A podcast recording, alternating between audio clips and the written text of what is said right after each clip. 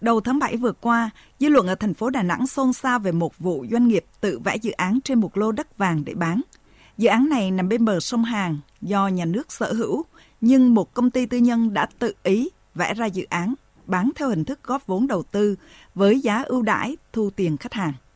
Ông Trần Văn Ân, Giám đốc Trung tâm Dịch vụ bán đấu giá tài sản thành phố Đà Nẵng, rất bất ngờ khi biết có việc này.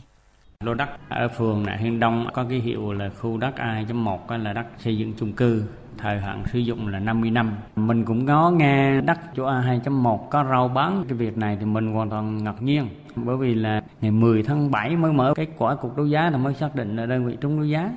Việc vẽ dự án trên giấy nhằm bán đất không thuộc sở hữu của mình như trường hợp vừa nêu khá nhiều. Công an thành phố Đà Nẵng cũng đã khởi tố bắt giam nhiều người lừa đảo bán đất nền không thuộc sở hữu của mình. Phân lô bán nền trên giấy dưới dạng hợp đồng thỏa thuận, hợp đồng góp vốn đã khiến bao nhiêu gia đình khổ sở, tiền mất tật mang. Tình trạng sang lấp đô thị, phân lô bán nền, ồ ạt trở thành thứ dịch khi mà các dự án ma lây lan khắp các địa phương. Quy định phân lô bán nền dễ dãi cũng khiến các địa phương thay đổi quy hoạch, phê duyệt quy hoạch chạy theo hướng có lợi cho doanh nghiệp, phá nát quy hoạch chung, khiến bộ mặt đô thị nham nhở. Dự án khu đô thị Phú Hải ở phường Phú Hải, thành phố Đồng Hới, tỉnh Quảng Bình, nằm ở vị trí đắc địa. Mục tiêu của dự án là đầu tư xây dựng hệ thống hạ tầng kỹ thuật đồng bộ nhằm tạo thành khu đô thị hoàn chỉnh. Mục tiêu là vậy, nhưng bằng cách làm theo kiểu chọn nạc, nhã xương, các nhà quy hoạch ở tỉnh Quảng Bình thống nhất lấy một phần diện tích đất không có nhà, đất ao hồ làm khu dân cư. Khu đông dân cư bị chừa lại, nằm co cụm cạnh khu đất dự án. Một người dân cho biết, khu đô thị mới có nền cao hơn nửa mét so với nền nhà dân, nên khi mưa xuống, nước từ các cống rãnh tràn vào nhà bốc mùi xú uế. Trước đây là cột nền dưới kia, bây giờ ngập lụt trước sau không tránh gọi được. Ông Phạm Văn Quang, Phó Giám đốc Sở Xây dựng tỉnh Quảng Bình giải thích, khi quy hoạch các dự án khu đô thị mới, căn cứ dự báo về biến đổi khí hậu và quy định chung về cốt nền của thành phố Đồng Hới từ năm 2012 nên các cốt nền cao hơn khu đô thị cũ. Trả lời thắc mắc vì sao không mở rộng dự án khu đô thị mới Phú Hải, thành phố Đồng Hới, di dời những hộ thấp trũng này đến khu tái định cư mới, mà trừ lại như một khúc xương. Ông Phạm Văn Quang cho biết. Chúng tôi sẽ xem xét cụ thể như thế nào. Cho cái khu đô thị mới Phú Hải đó thì chúng tôi cũng tiến hành rất là nhiều cái cuộc họp. Mấy năm nay, người dân ở thôn 2, phường Điện Dương, thị xã Điện Bàn, tỉnh Quảng Nam khổ sở với dự án Đại Dương Xanh. Bà Nguyễn Thị Tích, 75 tuổi, ở thôn 2, xã Điện Dương, thị xã Điện Bàn, tỉnh Quảng Nam, sống trong ngôi nhà tình nghĩa nay đã xuống cấp cùng với người chồng bệnh tật.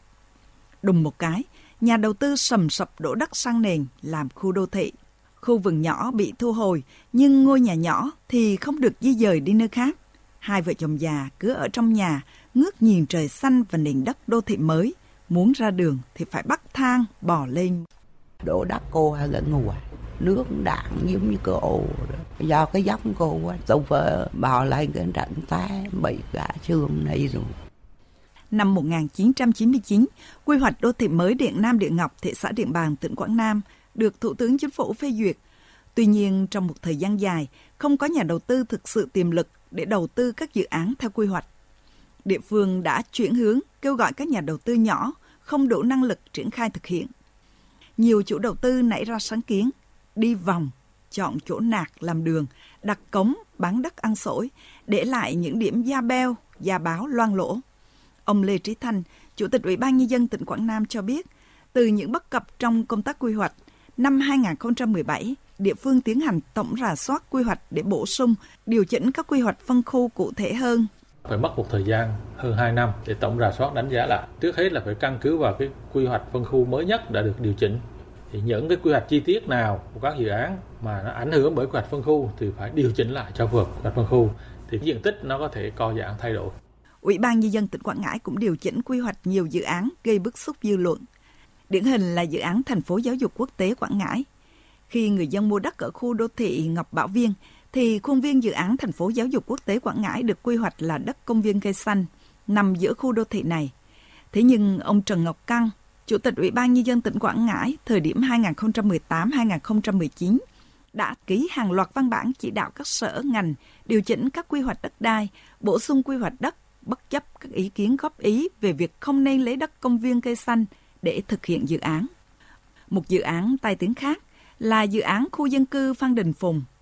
Sau 10 năm trúng đấu giá, công ty cổ phần phát triển bất động sản Phát Đạt đã bán hết đất nền, nhưng các nghĩa vụ đối với phần đất công cộng vẫn chưa hoàn thành.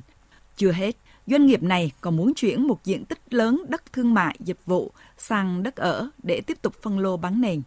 Ông Nguyễn Phong, Giám đốc Sở Xây dựng tỉnh Quảng Ngãi lại cho rằng việc điều chỉnh quy hoạch này không nhiều và chủ yếu do cấp huyện, thành phố thực hiện điều chỉnh đất từ thương mại dịch vụ sang đất ở ở đây chỉ có một cái dự án khu phát đạt từ năm 2009 đến giờ là nhà đầu tư thứ cấp không có do đó nhà đầu tư đề nghị điều chỉnh một phần đất thương mại dịch vụ sơn đất ở thành phố huyện thị xã phê duyệt cái quy hoạch. Chứ chúng tôi chỉ có quản lý quy hoạch chung thôi. Còn tại thành phố Đà Nẵng, ông Tô Văn Hùng, Giám đốc Sở Tài nguyên và Môi trường thành phố Đà Nẵng cho biết, khi triển khai một dự án thì việc điều chỉnh quy hoạch luôn luôn xảy ra. Hội đồng Nhân dân thành phố Đà Nẵng cũng đã xây dựng nghị quyết 122 liên quan đến quản lý đầu tư và triển khai đề án quy hoạch trên địa bàn thành phố. Theo đó, yêu cầu việc điều chỉnh quy hoạch phải đảm bảo một nguyên tắc quy hoạch sau phải tốt hơn quy hoạch trước. Tuy nhiên, ông Tô Văn Hùng cho biết tình trạng điều chỉnh quy hoạch xảy ra nhiều khiến phá vỡ ý tưởng quy hoạch ban đầu. Tôi à, theo dõi và nhận thấy là đúng chúng ta kiểm soát những cái đồ án quy hoạch chưa chặt chẽ. Có cái tình trạng điều chỉnh kế hoạch chúng ta chỉ tập trung chạy theo cái lợi ích của nhà đầu tư. Về mặt cơ quan quản lý thì chúng ta phải kiểm soát, tránh cái tình trạng là thực tế triển khai nó phá vỡ đi cái ý tưởng ban đầu. Trong điều chỉnh quy hoạch chung thành phố Đà Nẵng đến năm 2030 và tầm nhìn đến năm 2045, thành phố đã tiếp cận vấn đề đó và hướng theo cách là sẽ gom lại những khu đất nhỏ đã bị phân lô tạo ra những quỹ đất lớn hơn nhằm thu hút những nhà đầu tư lớn, qua đó tạo ra một bộ mặt đô thị xứng đáng và hiện đại hơn. Thưa quý vị và các bạn, hậu quả của việc phân lô bán nền rầm rộ thời gian qua khiến thành phố Đà Nẵng và nhiều địa phương phải sửa sai bằng nhiều cách nhưng chưa thống nhất chung toàn quốc. Siết chặt phân lô bán nền, từng bước điều chỉnh quy hoạch với hành lang pháp lý đồng bộ là yêu cầu bức thiết hiện nay. Mời quý vị và các bạn nghe bài cuối loạt bài ồ ạt phân lô bán nền, lỗ hổng trong quản lý tài nguyên đất đai vào chương trình theo dòng thời sự sáng ngày mai.